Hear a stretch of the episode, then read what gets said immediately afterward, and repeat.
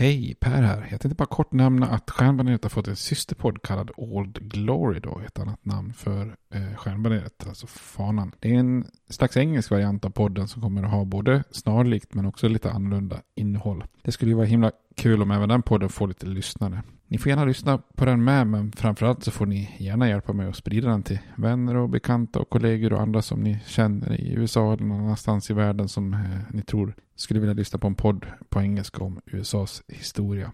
Tack, det var bara det jag ville säga. Nu kommer avsnittet. Hej då! Hej, det är Ryan Reynolds jag är här med Keith, co-star of my upcoming film If, only in theaters May 17th. Do you want to tell people the big news?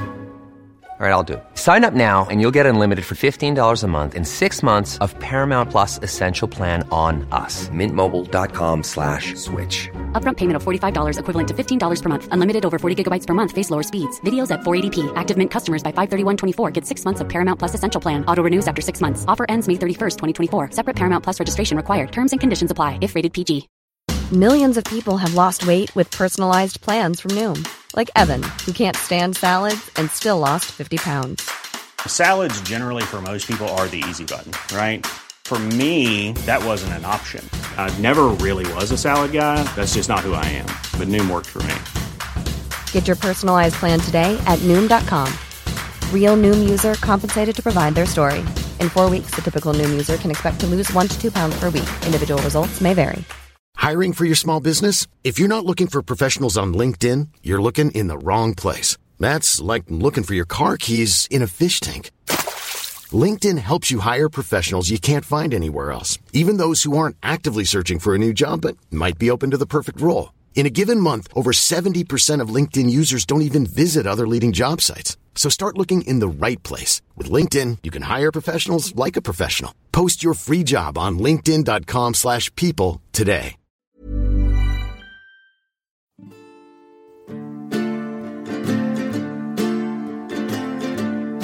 We hold these truths to be self-evident, that all men are created equal, that they are endowed by their Creator with certain unalienable rights, that among these are life, liberty, and the pursuit of happiness.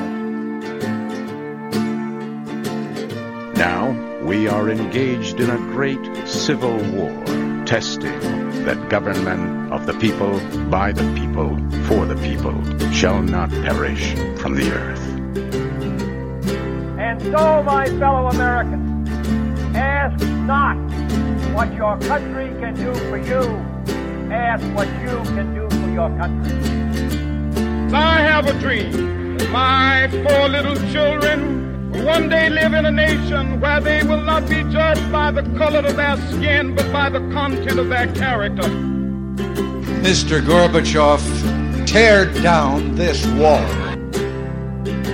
I did not have sexual relations with that woman, Miss Lewinsky. Hej och välkommen till Stjärnbaneret, en podcast om USAs historia med mig Per Fjärdenby. Där jag tänkte att vi envist tar vid i den här översiktsserien och fortsätter att prata om 80-talet. Och det som brukar kallas för ibland för Reagan-åren då. Man tänker åren 80 till 88 och ibland brukar man slå ihop det med, med åren med George Bush den äldre då. Kallar det för Reagan-Bush-åren 80 till 92 då. I de senaste tre avsnitten så har vi ju kollat på Reagans försök att förändra landets ekonomiska inriktning med Reaganomics då med skattesänkningar och utbudsekonomi och statsskuld och så vidare. Senast så pratade jag om Reagan och, och, och världen då, hur hanterar utrikespolitiken i allmänhet, men kanske Centralamerika och Mellanöstern och Sovjetunionen i, i synnerhet då. Idag ska vi prata lite mer om hur samhället egentligen formas på 80-talet i USA, där det råder ett eh, spännande kulturkrig också. Och där är en av de faktorerna som får mycket uppmärksamhet är den här skrämmande sjukdomen aids då, som, som dyker upp i den här tiden. Då.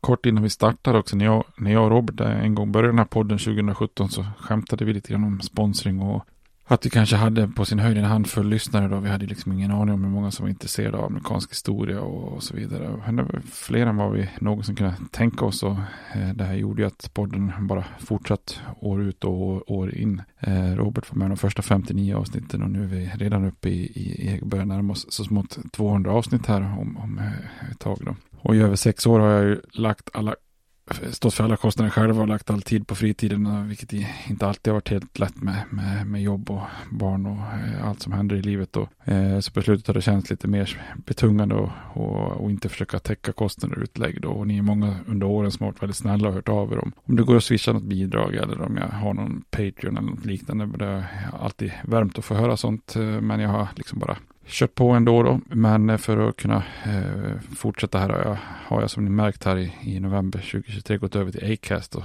och hoppas att delvis att kostnader för podden framöver ska, ska kunna täckas något med, med, reklam och sånt som ni säkert har märkt. Och jag hoppas att ni har förståelse för det och att det kanske kan göra att podden kan fortsätta i minst ytterligare sex år till framöver då.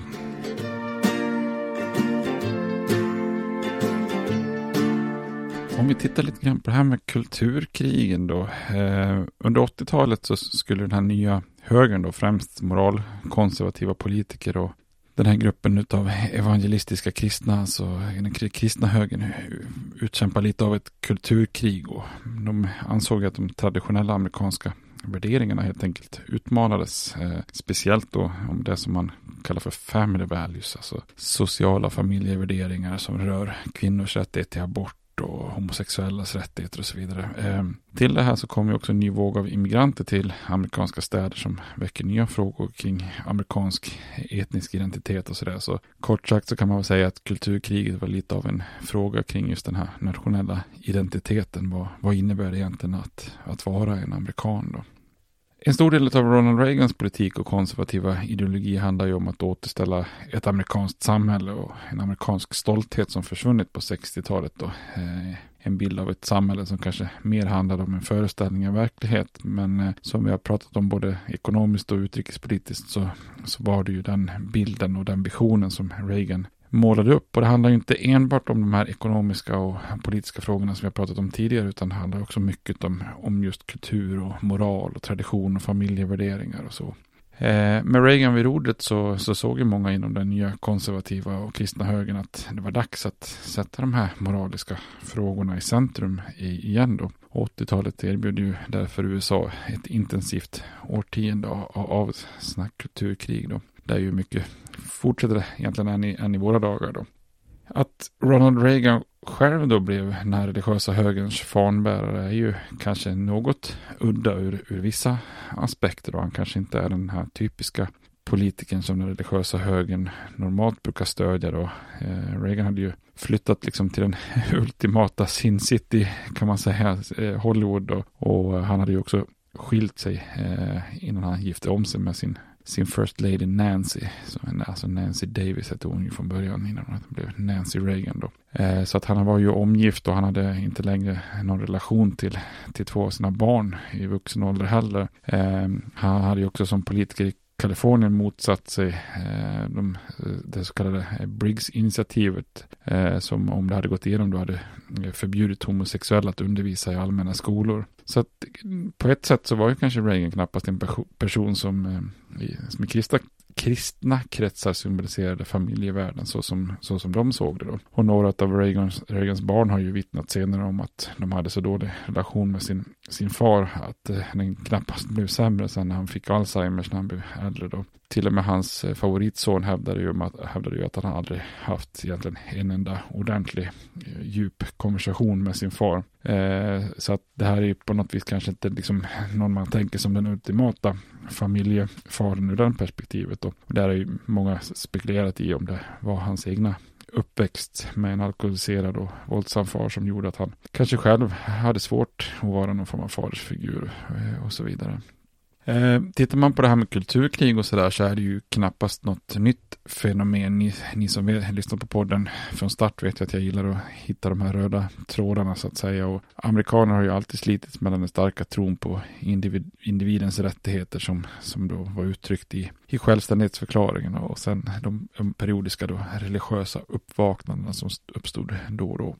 Särskilt de här religiösa uppvaknandena brukar ju skapa någon form av kulturkrig eller Eh, förändring i, i den moraliska synen då. Eh, redan på koloniala tiden, om ni kommer ihåg så långt tillbaka, så fanns ju det här som kallas för The First Great Awakening. Eh, alltså någon slags religiös väckelserörelse som många menar var en av pusselbitarna för att förstå egentligen den amerikanska eh, koloniala kampen och frigörelsen från Storbritannien. Då. I början av 1800-talet så kom ju det som kallas för The Second Great Awakening eh, med en hel del religiösa grupper som förespråkade mycket av reformer i, samhället och en viktig del av det här var ju de här abolitionisterna som motsatte sig slaveriet och försökte eh, få till ett avskaffande av, slaveriet som ju påverkade landet väldigt mycket då i, i riktning mot inbördeskriget. Då. Runt sekelskiftet 1800-1900 då så kom ju det man, man kallar, för, kallar för the third great awakening, alltså på den här förgyllda eran och, och under den progressiva eran där det också är mycket, mycket reformgrejer. Då. Och när den här kristna högen tar fart på, på slutet av 70-talet och under 80-talet och så brukar man ibland prata om the fourth great awakening. Så att den här religiösa uppvaknandet och, och att sätta självständigheten i, i, i fokus brukar vara en slags eh, kamp som, som fram och tillbaka böljar i, i det amerikanska samhället. När jag ändå nämner det i självständighetsförklaringen så kan man ju också rätta till ett av de vanligaste feluppfattningarna man hör när man när man hör folk prata om USA och den här tron på individuella rättigheter, alltså den här lydelsen all men are created equal etc. etc. som är med i intron då. Och det är ju vanligt fel att tro att det är del av den amerikanska konstitutionen, men det är alltså självständighetsförklaringen och inget annat. Självständighetsförklaringen var ju mer som ett pressmeddelande som förklarar varför kolonierna gjorde sig fria från England. Det har ju ingenting med, med konstitution att göra. Eh, sen har ju det blivit ett politiskt ideal, men det är ju ingenting som är inskrivet som du kan hänvisa till att du har en rättighet i, i konstitutionen att, att hanteras som, som jämlik utifrån de orden. Då. Eh, de här dramatiska kulturella svängningarna på 60-talet var ju en utmaning som sakta liksom mobiliserade de konservativa att slå tillbaka på, på 80-talet med kraft. Då. Eh, vi pratade ju om den kristna högern för några avsnitt sedan då och ända sedan egentligen 1920-talet och den här kända Scopes-rättegången eller AP-rättegången så hade ju den kristna högern eh, suttit lite vid sidlinjen i politiken men under 70-talet så trädde man fram igen och under Reagans ledning så tar man, tar man, tas man ju in liksom under, de, under hans vingar i politiken. Då. Eh, och vi har ju ett antal sådana kända predikanter som eh, Jerry Falwell och, sådana som menar att Gud gav dem i uppdrag att tala ut mot saker som pornografi och sexualkunskap, homosexualitet abort och så vidare. Då. Men när de här moralkonservativa och kristna högern går på offensiven så möts de ju av motstånd i, i, i kulturkriget från, från de liberala. Då. Personer som oroar sig att princip, principen om att kyrka och stat ska vara åtskilda eh, skulle avskaffas om, om, om den eh, kristna högern går för hårt fram. Eller att eh, liksom hårt förtjänade individuella rättigheter som abort och annat ska försvinna när, när den konservativa högern är på framfart och hotar det. Och liberala menar ju att kulturella olikheter inte var något ont utan tvärtom. Eh, det var en amerikansk styrka då. En tradition av smält degel och individuell frihet helt enkelt.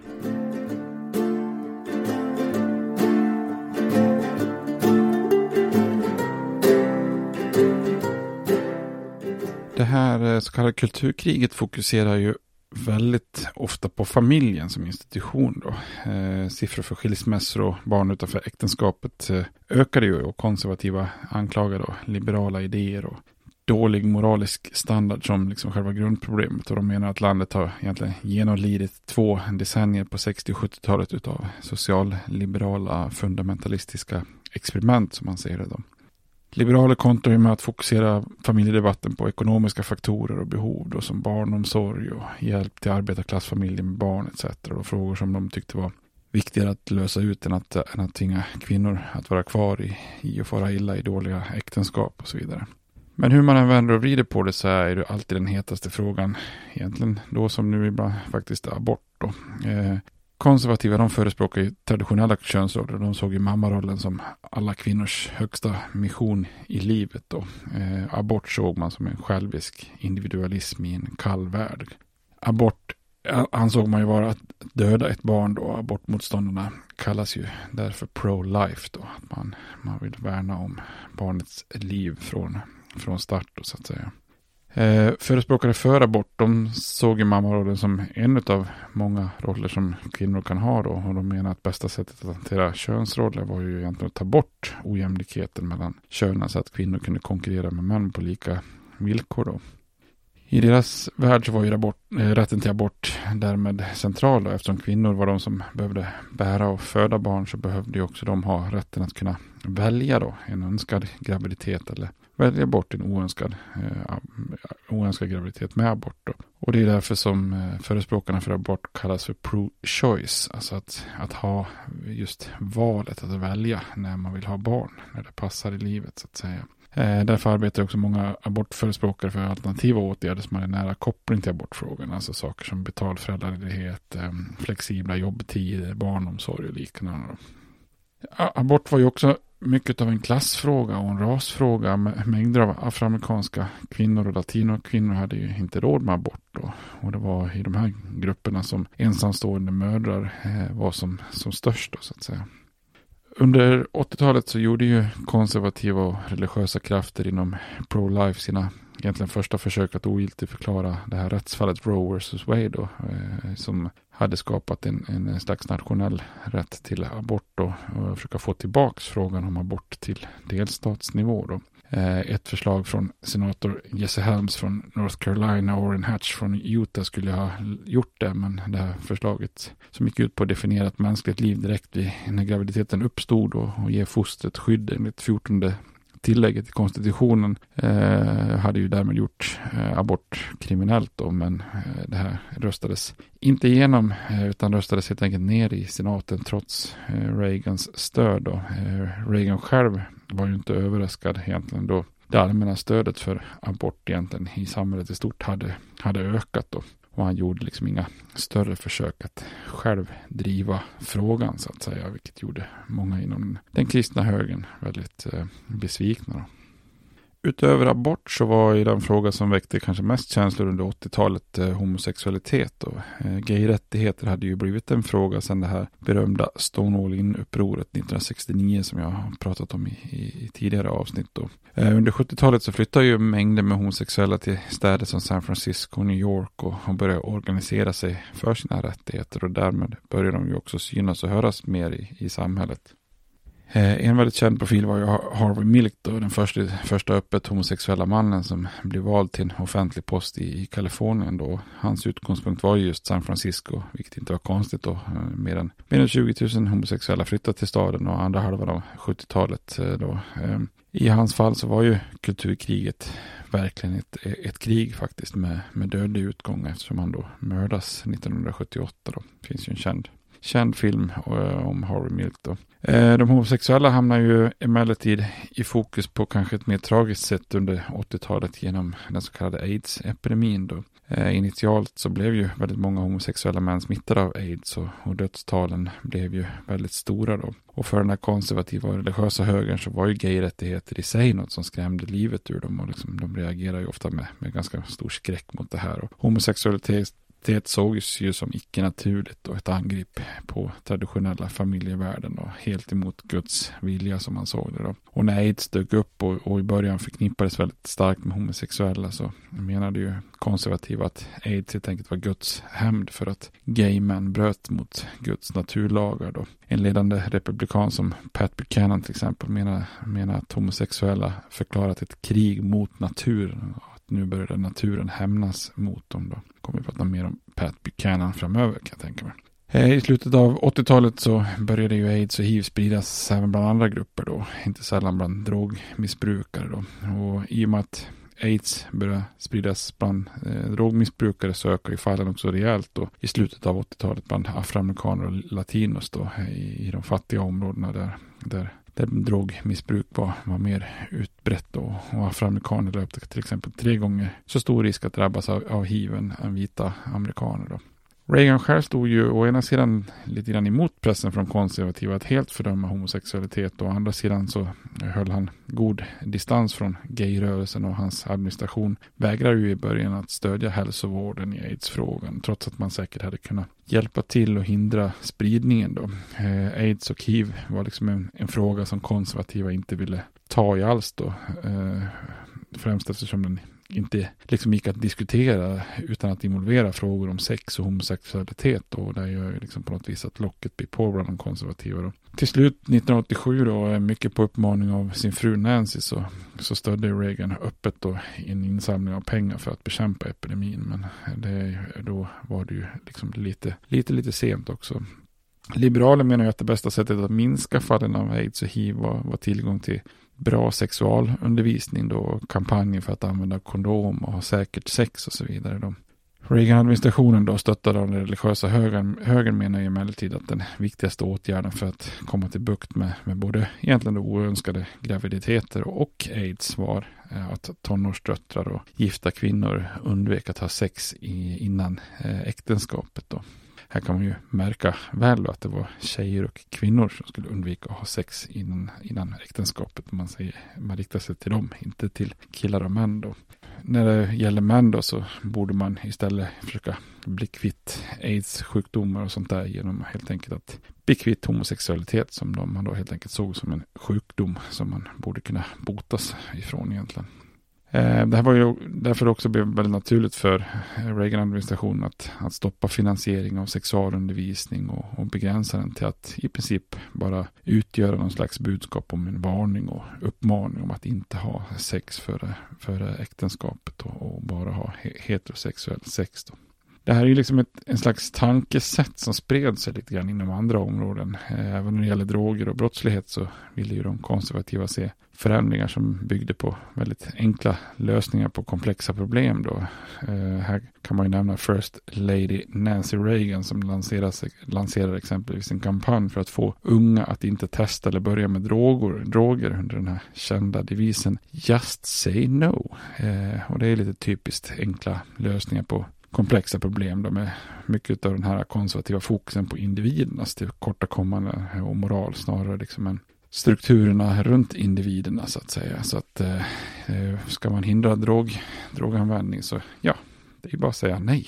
Just say no. Och lösningen i, i, kriget mot både brottslighet och kriget mot droger blev ju för Republikanerna eh, egentligen då snarare fler och längre fängelsestraff, speciellt för drogrelaterade brott. Då. Och det är ju under Reagan och Bush och, som, och deras eh, deras perioder som de här krigen mot droger och brottslighet växer samman. Så speciellt med den nya utbredda, ut, utbredda användningen av crack i landets innerstäder. Men kommer mer om, mer om det snart. då Så att säga.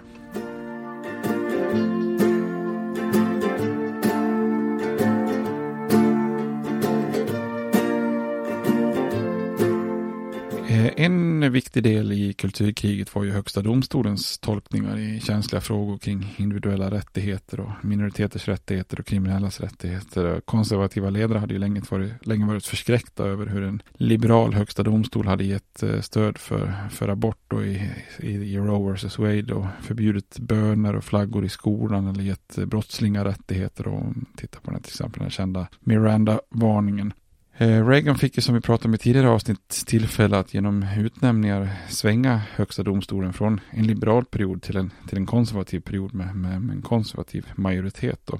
Eh, och Reagan menar ju att domarnas viktigaste ledmärke skulle vara att skydda the right of law abiding citizens som stod för traditionella värden och livets helighet. Då. En ja, tydlig flört med den nya och religiösa högern. Då. Eh, summan av Reagans nomineringar skapar ju då en konservativ majoritet i högsta domstolen som inte var sen att sen eh, i ett antal rättsfall slå tillbaka på flera decennier av liberala medborgarrättigheter och individuella rättigheter och rättsskydd för kriminella. Då. Kort efter att eh, Kennedy utsett, alltså Anthony Kennedy, eh, kom ett beslut med rösterna 5-4 i ett rättsfall som handlade just om att, eh, om att delstaten Missouri försvårat, alltså inte förbjudet, men försvårat för kvinnor att göra abort då, så att säga. Och Reagan är ju väldigt bra på symboliska handlingar som jag nämnt tidigare då. Eh, den här utnämningen av Sandra Day O'Connor som första kvinnliga domaren i högsta domstolen eh, dolde ju lite grann det faktum att hans administration i, i övrigt gav ytterst lite stöd till, till kvinnor och minoriteter vid utnämningar. Då. Eh, av de första 72 federala domarna som Reagan nominerade så var det bara tre kvinnor och bland de här 69 männen så var det bara en, eh, en enda afroamerikansk man då som utsågs till federala domstolar. Förutom aids och ofrivillig graviditet fanns ju eh, en hel del problem i USA under 80-talet för de amerikanska minoriteterna och, och, många av de här problemen förvärrades också genom en ny våg av immigration som skapar ytterligare då problem och fattigdom i de, i de fattiga innerstäderna. Då. Eh, från slutet av 60-talet hade ju immigranter flödat in till USA och på 80-talet fanns väldigt stora mängder av asiater, latinos och immigranter från Karibien som trängde sig in i de här fattiga innerstäderna. Eh, bland eh, afroamerikanerna som, som oftast redan bodde där då. Och den här sociala mosaiken och mångkulturen skapar återigen en hel del problem för USA som liksom aldrig riktigt löst sin, sin rasfråga. Då. Bara under 80-talet räknar man med att nästan 9 miljoner eh, legala immigranter anlände och runt kanske 2 miljoner illegala. Då. Den stora majoriteten bosatte sig i de stora städerna i Kalifornien och New York och eh, Florida och Texas. Då. Eh, I en stad som Miami i Florida så pratar ungefär tre fjärdedelar av invånarna ett annat språk än, än engelska i hemmet till exempel. Och med den här mångkulturen så kom ju också en hel del konflikter då, eh, både mellan vita amerikaner och minoriteter, men också mellan minoriteter där, där fattiga liksom slogs om de få jobb och annat som fanns att, att få då. Och många konservativa med en bakgrund som vita, vit protestantisk medelklass började ju ifrågasätta mångkulturen och undra om landet kunde ta emot så många emigranter då. Eh, ett väldigt populärt klistermärke som många satte på, på bilen till exempel var, var så här, löd Will the last American out of Miami please take the flag? Så att det tydliga budskap då.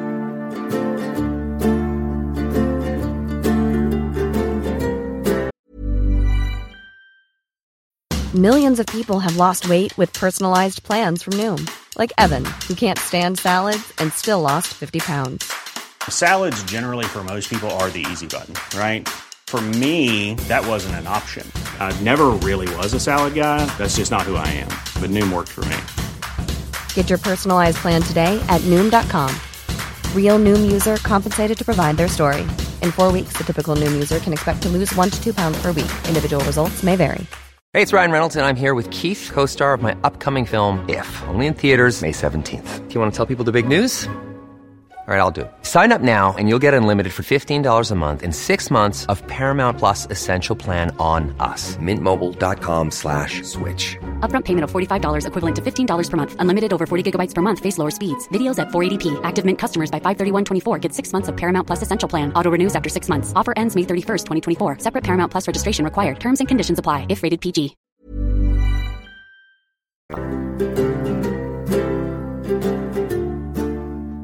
Eh, USA på 80-talet är ju ett land där skillnaderna mellan fattiga och rika ökar väldigt mycket. Då. Inte minst på grund av Reagans attacker mot välfärdsstaten och hans stora skattesänkningar och, och förespråkande av en liten eh, federal stat då, eller liten stat i allmänhet kanske man ska säga också. Eh, och den politiken slog ju an hos en del av USA och den här unga vita medelklassen som tillhörde den här babyboom-generationen som vi pratade om som kom efter andra världskriget och som på 80-talet, många av dem går in liksom i sina bästa år då. Eh, och den här babyboom-generationen av en vit medelklass kunde ju tjäna lite pengar som gräs och det skapas lite av, ibland brukar man prata om en pengakultur då. Eh, samtidigt som det då fanns en grym verklighet eh, under ytan då.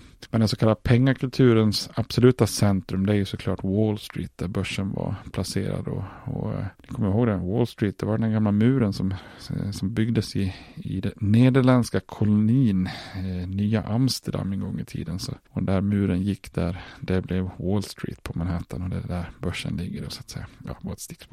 Reagans eh, sänkta skatter och och avregleringar skapar ju lite av en, som man kallar merger mania. Alltså mängder med stora företag som, som gick samman och började växa och tjäna pengar. Och, eh, aktiehandel och investeringar och de här sammanslagningarna och lukrativa affärer skapar ju enorma förtjänster för många banker och andra ekonomiska aktörer. Väldigt många affärsmän blev ju stenrikare och Michael Milken till exempel tog, som slog rekord när han i slutet av 80-talet blev den första individen som tjänade miljarder till exempel. Men det finns många som, som likt honom som började tjäna ett enkelt miljardbelopp. Då. Inte heller helt ovanligt så blev ju han och flera andra av de här rika affärsmännen senare fällda för olika brott som insiderbrott och så vidare. Men man kom oftast ganska lindrigt undan då. Milken är ju fortfarande än idag stenrik så att säga.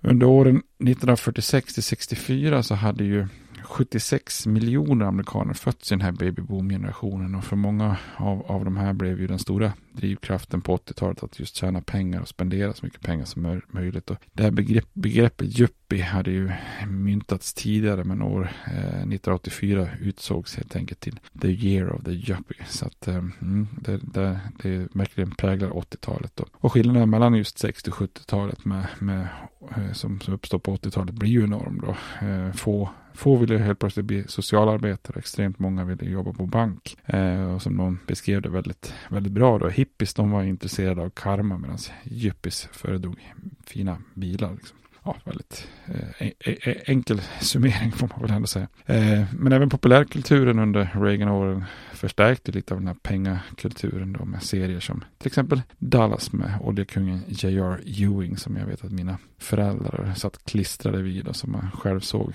en hel del av när, när man var en liten grabb då. Eh, kom ju också den här Oliver Stones film, kända film Wall Street där Michael Douglas spelar den här hänsynslösa affärsmannen Gordon Gecko. Eh, och ett citat från filmen är ju när han, eh, Gecko säger då Greed for the lack of a better word is good, greed is right, greed works. Eh, ganska bra sammanfattning av den här pengakulturen då. Samtidigt som den här ärgirigheten då och pengakulturen slog nya rekord så fanns ju också en väldigt bister baksida. Då. Reagan-åren skapar ju någonting som många har beskrivit som ett timglassamhälle. Ni vet hur ett timglas ser ut så att säga. Väldigt, väldigt smalt på mitten så att säga. Mycket i, i toppen och mycket i botten då. Eh, I toppen av, av samhället eh, hade ju många blivit, eh, eh, många av de rika hade blivit rika till extremen då. Med, med mer pengar än man kunde göra, göra av med då. Samtidigt som man i botten blev, blev där blev fattigdomen större och, och allt fler amerikaner hade hade snarare ingenting då. Antalet miljonärer i, i USA fördubblades under 80-talet och tillgångarna för de 400 rikaste amerikanerna tredubblas. Eh, och de rikaste 2,5 miljoner amerikanerna hade tillsammans lika mycket inkomst som de, de fattigaste 100 miljoner amerikanerna tillsammans. Då. Och eh, den rikaste 1% av befolkningen ägde tre femtedelar av alla aktier i landet medan antalet hushåll som ägde minst en aktie sjönk väldigt stadigt. Då. Så medan de rika blev rikare så blev de fattigare fattigare och 1979 klassificerade staten 26 miljoner som, som fattigare och 11,7% av befolkningen. Medan 1990 så hade den här siffran då efter 80-talet ökat till 34 miljoner fattiga då 13,5 procent av befolkningen. Då. Så Reaganomics eh, skapar ju helt enkelt klasskillnader då, och den här teorin om trickle down då, eh, att, att eh, skapar man välstånd så kommer det att sippra ner så att alla får det bättre. Den, den, den fungerar helt enkelt inte. Istället för att tillgångar och annat sipprar ner så stannar helt enkelt kapitalet och fyller på i, i toppen. Då. Och det här i kombination med att Reagan också minskar många välfärdsprogram var, var ju förödande. Ni kanske minns att jag pratade om att program som Medicare och Social Security eh, Eh, gjorde ju att vissa grupper av fattiga och äldre, till exempel veteraner, inte drabbades fullt lika hårt. Då. Men det var ju också grupper som var tydligt vita amerikaner och, och republikanska väljare då. Medan andra neddragningar gjorde att mer utsatta grupper drabbades desto hårdare då. Alltså matkuponger och liknande då. Och det här var ju grupper som utgjorde den stora majoriteten av fattiga och som ensamma mammor, Eh, yngre fattiga barn och minoriteterna i, i innerstäden då så att säga. Eh, så när 80-talet gick mot sitt slut så levde var femte amerikanskt barn i fattigdom. Med största sannolikhet i ett hushåll där, där mamman var ensamstående. Antalet hemlösa ökar ju också då och låg konstant under 80-talet mellan 250 till 400 000 personer då. Och med högre räntor på 80-talet så byggdes inte tillräckligt mycket billigare bostäder. Så samtidigt som Reagan drog in på medel för härbergen och städerna klarar inte av situationen och det är allt fler som tvingas leva helt enkelt på gatan i, i USA under 80-talet. Även medelklassen påverkas eh, negativt under Reagan-åren. och Fram till 70-talet hade medelklassen successivt hela tiden växt i USA. Men på 80-talet 80 vände det. Så blev medelklassen helt enkelt färre. Då. Den genomsnittliga medelklassfamiljen tjänade helt enkelt mindre på 80-talet än vad de hade gjort på, på 70-talet. Då. Och så på 80-talet skapas ju många nya jobb, men, men främst då kanske inom de mest lågbetalda serviceyrken som butiksförsäljare och städare, servitörer, kontorsbiträden, vaktmästare och liknande. Lite symboliskt för det här var ju att det år 1985 då när vi är precis i mitten på 80-talet så jobbade fler på McDonalds för, för minimilön än det gjorde inom stålindustrin som tidigare varit liksom USAs grundsten för, för arbetare. Problemet med många av de här lågbetalda yrkena då, förutom att lönen kanske var minimum, så var ju att det sällan ingick just pensions och sjukvårdsförsäkringar och så vidare. Så ofta var det dessutom deltid och många behövde jobba kanske dubbelt eller trippelt för att, för att klara sig. Så vardagen blir ganska tuff för många då. Eh, så Reagans skattesänkningar gynnar ju verkligen de mest välbärgade. Eh, för samtidigt som inkomstskatt sänktes så, så tredubblades skatten för socialförsäkringar och skatteavdrag och kunde göras då för delar av inkomsten som översteg en viss summa som då främst välbärgade hamnade över då. Så i slutändan så var det egentligen kanske främst den rikaste 10 procenten av befolkningen som, som eh, får en netto skattesänkning utav sett till totalen då. Eh, resten av amerikanerna betalade i praktiken nästan mer skatt på sin inkomst då. Eh, särskilt efter den här reformen som vi pratade om 1986 där skatten för låginkomsttagare inte alls eh, sänks på samma sätt som höginkomsttagare. Så att, eh, det blir ju en, ett väldigt, eh, en ojämn fördelning i just det här med, med skattesänkningar och utbudsekonomi. Då.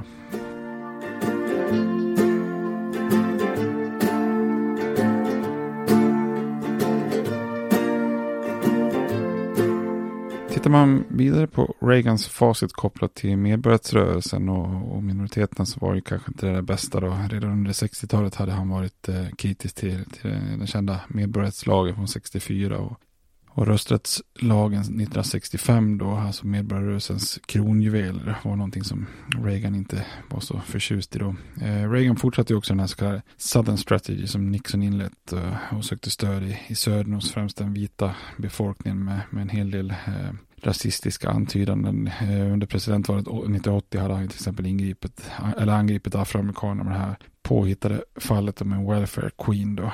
Eh, och Reagan fick ju bara 10 procent av afroamerikaners röster. Det var ju inte någon grupp som han såg någon större nytta i att gynna på något sätt utifrån eh, det perspektivet då. Reagan och många republikaner stödde ju det man kallar för en konservativ jämlikhet, alltså där man ville sätta fokus på jämlikhet som möjlighet, inte alltså faktiskt jämlikhet som resultat. Då. Eh, grund, grundläggande möjligheter här och nu är i fokus då, att vissa minoriteter som afroamerikaner hade drabbats av orättvisor historiskt som, som fanns strukturellt gjorde inte att de skulle kompenseras eller få, få mer hjälp än andra grupper utan alla skulle ha samma möjligheter. Och det innebär ju också att man var känslig för det man kallar för omvänd diskriminering, alltså att vita diskrimineras på andra gruppers bekostnad. Och jämlika möjligheter skulle alltså inte äventyras av statliga ingrepp som positiv särbehandling, kvotering eller, eller annat då, som gynnade någon individ framför en annan. Då. Resultatet i praktisk politik innebar ju flera saker. Reagan ställde sig bakom ett konstitutionellt, konstitutionellt tillägg som skulle förbjuda bussning av elever, elever mellan skolan, skolor. Eh, han stödde finansieringen av privata segregerade skolor. Han förespråkade en urholkning av, av 1965 års rösträttslag. Då. Och han ställde sig ju aldrig bakom eh, alltså positiv särbehandling, affirmative action. Han motsatte sig också eh, typiskt då, vi har pratat om symbolfrågor. Han är duktig på symbolfrågor och därför motsatte han sig också införandet av en helgdag som skulle hylla Martin Luther King. Ehm, så att lite typiskt Reagan-politik då. Ehm, Reagan drog också ner på de här myndigheterna som hanterade frågor om medborgerliga rättigheter. Då. Ehm, en av de här var ju myndigheten US Commission on Civil Rights eh, som inrättades eh, redan 1957 och varit, varit en stark aktör då i den federala övervakningen av medborgerliga rättigheter. Då. Eh, Reagan hann ju inte sitta så särskilt länge på presidentposten förrän den här myndigheten började ge ut kritiska rapporter om hans hantering av civila, civila rättigheter. Och, eh, Reagan valde då att helt enkelt byta ut ordföranden eller chefen för myndigheten och hoppades att utnämningen av en mer konservativ afroamerikaner med namn Clarence Pendleton skulle mildra den här kritiken. Då. Men Kritiken mildrades inte eftersom vice ordföranden Mary Frances Berry fanns på plats då. Och Berry var ju en väldigt välrespekterad veteran inom medborgarrättsrörelsen som hade utsetts av Jimmy Carter och som var högljutt kritisk mot Reagans politik då. Reagan försökte få henne avsatt också men hon tog sitt fall till domstolen och vann vilket gav henne då epitetet The Woman the President Could Not Fire. Eh, bra smeknamn. Eh, eller bra titel kanske. Eh, trots det så skulle den här myndigheten tappa mycket i sitt inflytande då med Pendleton i rodet under Reagans mandatperiod. Då. Och situationen för många afroamerikaner och latiners försämrades ju avsevärt under Reagans år vid makten. Då ehm, hade ju kanske mer med den här allmänna sociala och ekonomiska politiken som ökade klasskillnaderna snarare liksom än någon form av riktad diskriminering i så, i så sätt. Då. Ehm, innerstäderna plågades ju allt mer av droger och brottslighet och, och, och våld då, så att säga. Och Reagans attack mot bidragssystemet var ju starten på en ideologisk förändring och en, kanske liksom en vändpunkt för den allmänna attityden gentemot fattigdom. Då konservativa grupper börjar ju liksom anse att fattiga inte förtjänar hjälp.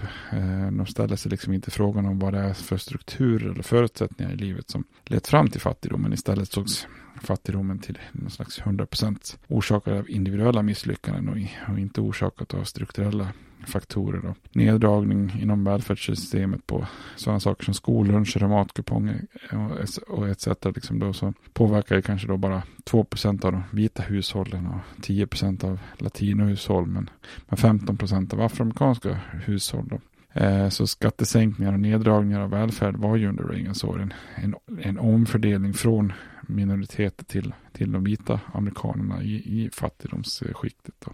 Innerstäderna på 80 och 90-talet blir ju fruktansvärda platser. Ehm, det som drev på mycket av den här negativa utvecklingen var ju droger och våld. Ehm, för många unga svarta män i innerstäderna som inte hade varken utbildning eller eller någon, någon framtidsutsikt eh, så var ju kanske vissa lågbetalda jobb utan mening då.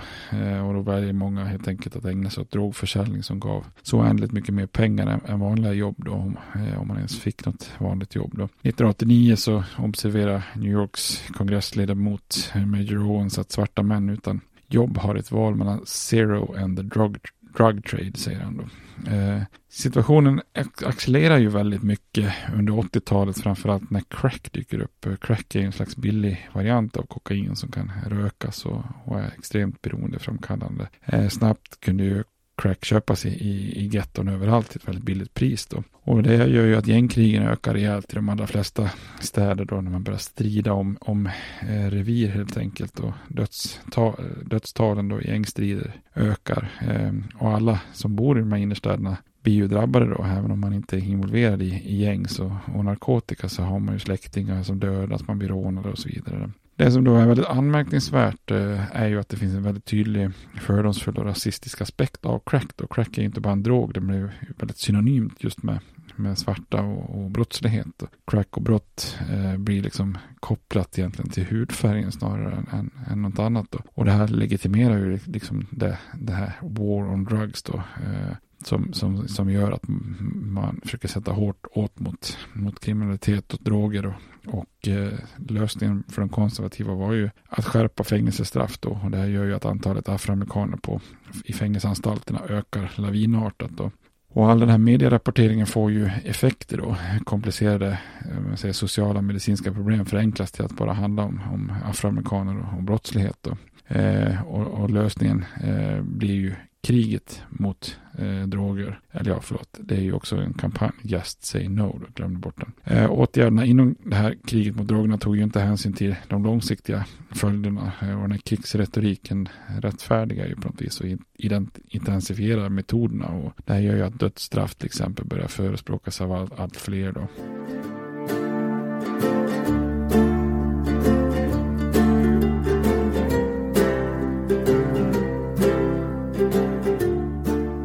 Kriget mot droger och kriget mot brottsligheten som, som växer ihop det gör ju att en hel rättsapparat sätts liksom i rörelse som kriminaliserar afroamerikanska män och, och ger dem högre straff för sånt som även då eh, var brott i andra delar av samhället. Då. Eh, och det här är ju intressant då, för crack och, och pulverkokain var ju kemiskt eh, identiskt då, men crack var ju billigare och vanligare i fatta, fattiga eh, afroamerikanska områden. Eh, och under nya lagar då så straffas crack mycket hårdare då.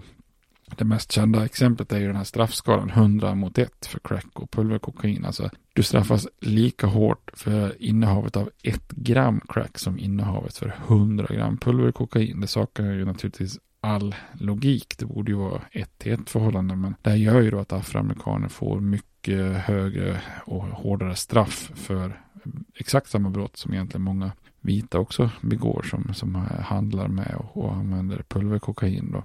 Eh, så svarta, svarta män har ju bra mycket högre sannolikhet att gripas med, med crack än vita då. Eh, och det här genomförs ju då medvetet trots, trots en uppenbar rasskillnad. Då. Så mellan åren 83 och 87 då, så ökar ju antalet afroamerikaner dömda för narkotikabrott med, med, med 2000 procent. Så det är ju ingen liten ökning då. Och USA får ju vid den här tiden då en av världens absolut största fängelsepopulationer då. Vissa har ju kallat det här för slaveri vid ett nytt namn eftersom fångar på många ställen också får utföra arbete. Så, så ser man ju en tydlig likhet mellan, mellan det som hände på slutet av 1800-talet efter slaveriets avskaffande när man hade det här convict lease-systemet när man då dömer eh, afroamerikaner till straffarbete så lika effektivt som om det hade varit eh, slaveriarbete då, så att säga. Och att det här liksom är ett mönster som återupprepar sig i modern tid då, tack vare de här typen av, av eh, regler. Då. Antalet dömda afroamerikaner var ju sex gånger större än eh, antalet dömda vita amerikaner. Då. Eh, så vita och svarta amerikaner använder kanske droger i ungefär samma utsträckning. Eh, så att den här enorma skillnaden i, i, i hur svarta och vita behandlas utifrån de här brotten är ju väldigt svårt att, att förklara. Då, så att säga. Nivån av våld i innerstädernas getton blir också enorm. Antalet mord per capita bland afroamerikaner var ju 17 gånger högre än för vita 1997. Då. 49 procent av alla mordoffer var ju afroamerikaner trots att man bara då utgjorde 12 procent av, av, befolkningen. Då. Så att det här är ju, är ju skrämmande siffror som gör att de här eh, innerstäderna eh, chanserar och, och, blir ännu värre då. Eh, sannolikt blir ju verkligen getton då så att säga. Så man kan säga att USA under 80-talet och med fortsättning in i 90-talet lite dras lite grann i, i två riktningar samtidigt eh, när det gäller både ekonomiska, sociala och moraliska frågor då. Å ena sidan så föreföll ju USA bli allt mer sekulärt och liberalt och tolerant och de flesta kvinnor oavsett om de var gifta eller inte arbetade utanför hemmet, sexualitet uttrycktes mer öppet och homosexuella accepterades i många kretsar. Å andra sidan då pågick ett slags korståg lett av den kristna högern och, och dess tv-predikanter i, i det man kallar för moralfrågor som motsätter sig abort, homosexualitet, kvinnors rättigheter, pornografi, sexualkunskap, eh, evolutionslära och mycket mer då. Och för Reagan var det ju en utmaning att hålla samman den här konservativa koalitionen då hans eh, ekonomiska politik stod ju de flesta republikaner bakom. Men eh, vissa av de här sociala frågorna som abort och droger och homosexuella, homosexuellas rättigheter splitt splittrar ju mer Republikanerna. Eh, de mer libertarianska delarna av partiet ville ju ha ungefär samma frihet i moralfrågor som många liberala demokrater och menar att staten ska hålla sig borta från människors privatliv då. Medan andra mer religiösa grupper inom partiet vill använda staten för att kanske förtrycka privata beteenden då, som de ansågs vara omoraliska och och, och syndiga egentligen. Så att eh, här har man väl en, en, ett, ett facit på Reagan där han kanske gör vissa mer moralkonservativa eh, och kristna grupper lite mer besviken eftersom han är mer framgång, framgångsrik med att eh, införa den konservativa agendan när det gäller ekonomi och utrikespolitik och så vidare men kanske lite mindre intresserad av det här kulturkrigs frågorna. Men eh, han, hans skicklighet av att hålla ihop den här konservativa koalitionen eh, ska man aldrig glömma bort. Det är ju den som gör att de här moralkonservativa frågorna återigen kommer upp på, på agendan. Då. Ja, det var ett avsnitt med många olika aspekter men framförallt för att få en bild av hur USA ser ut på 80-talet. Då. Jag tänkte i nästa avsnitt ska vi lite grann på något vis summera Eh, Reagan. Eh, men framförallt ska vi också titta på den här kända skandalen Iran Contras som håller på att eh, äventyra hans eftermäle eh, lite grann. Men eh, vi tar det i nästa avsnitt. Tills dess så får ni ha det bra. Hej då! States like these and their terrorist allies constitute an axis of evil And if the hippies and the yippies and the disruptors of the systems that Washington and Lincoln as presidents brought forth in this country will shut up and work within our free system of government, I will lower my voice.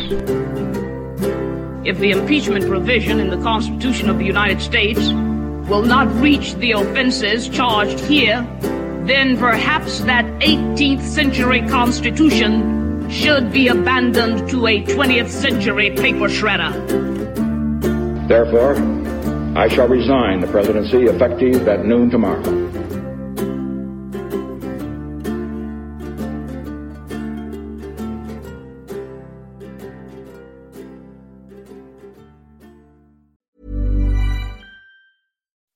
When you make decisions for your company, you look for the no-brainers. If you have a lot of mailing to do, stamps.com is the ultimate no-brainer. Use the stamps.com mobile app to mail everything you need to keep your business running with up to 89% off USPS and UPS. Make the same no-brainer decision as over 1 million other businesses with stamps.com. Use code PROGRAM for a special offer. That's stamps.com, code PROGRAM.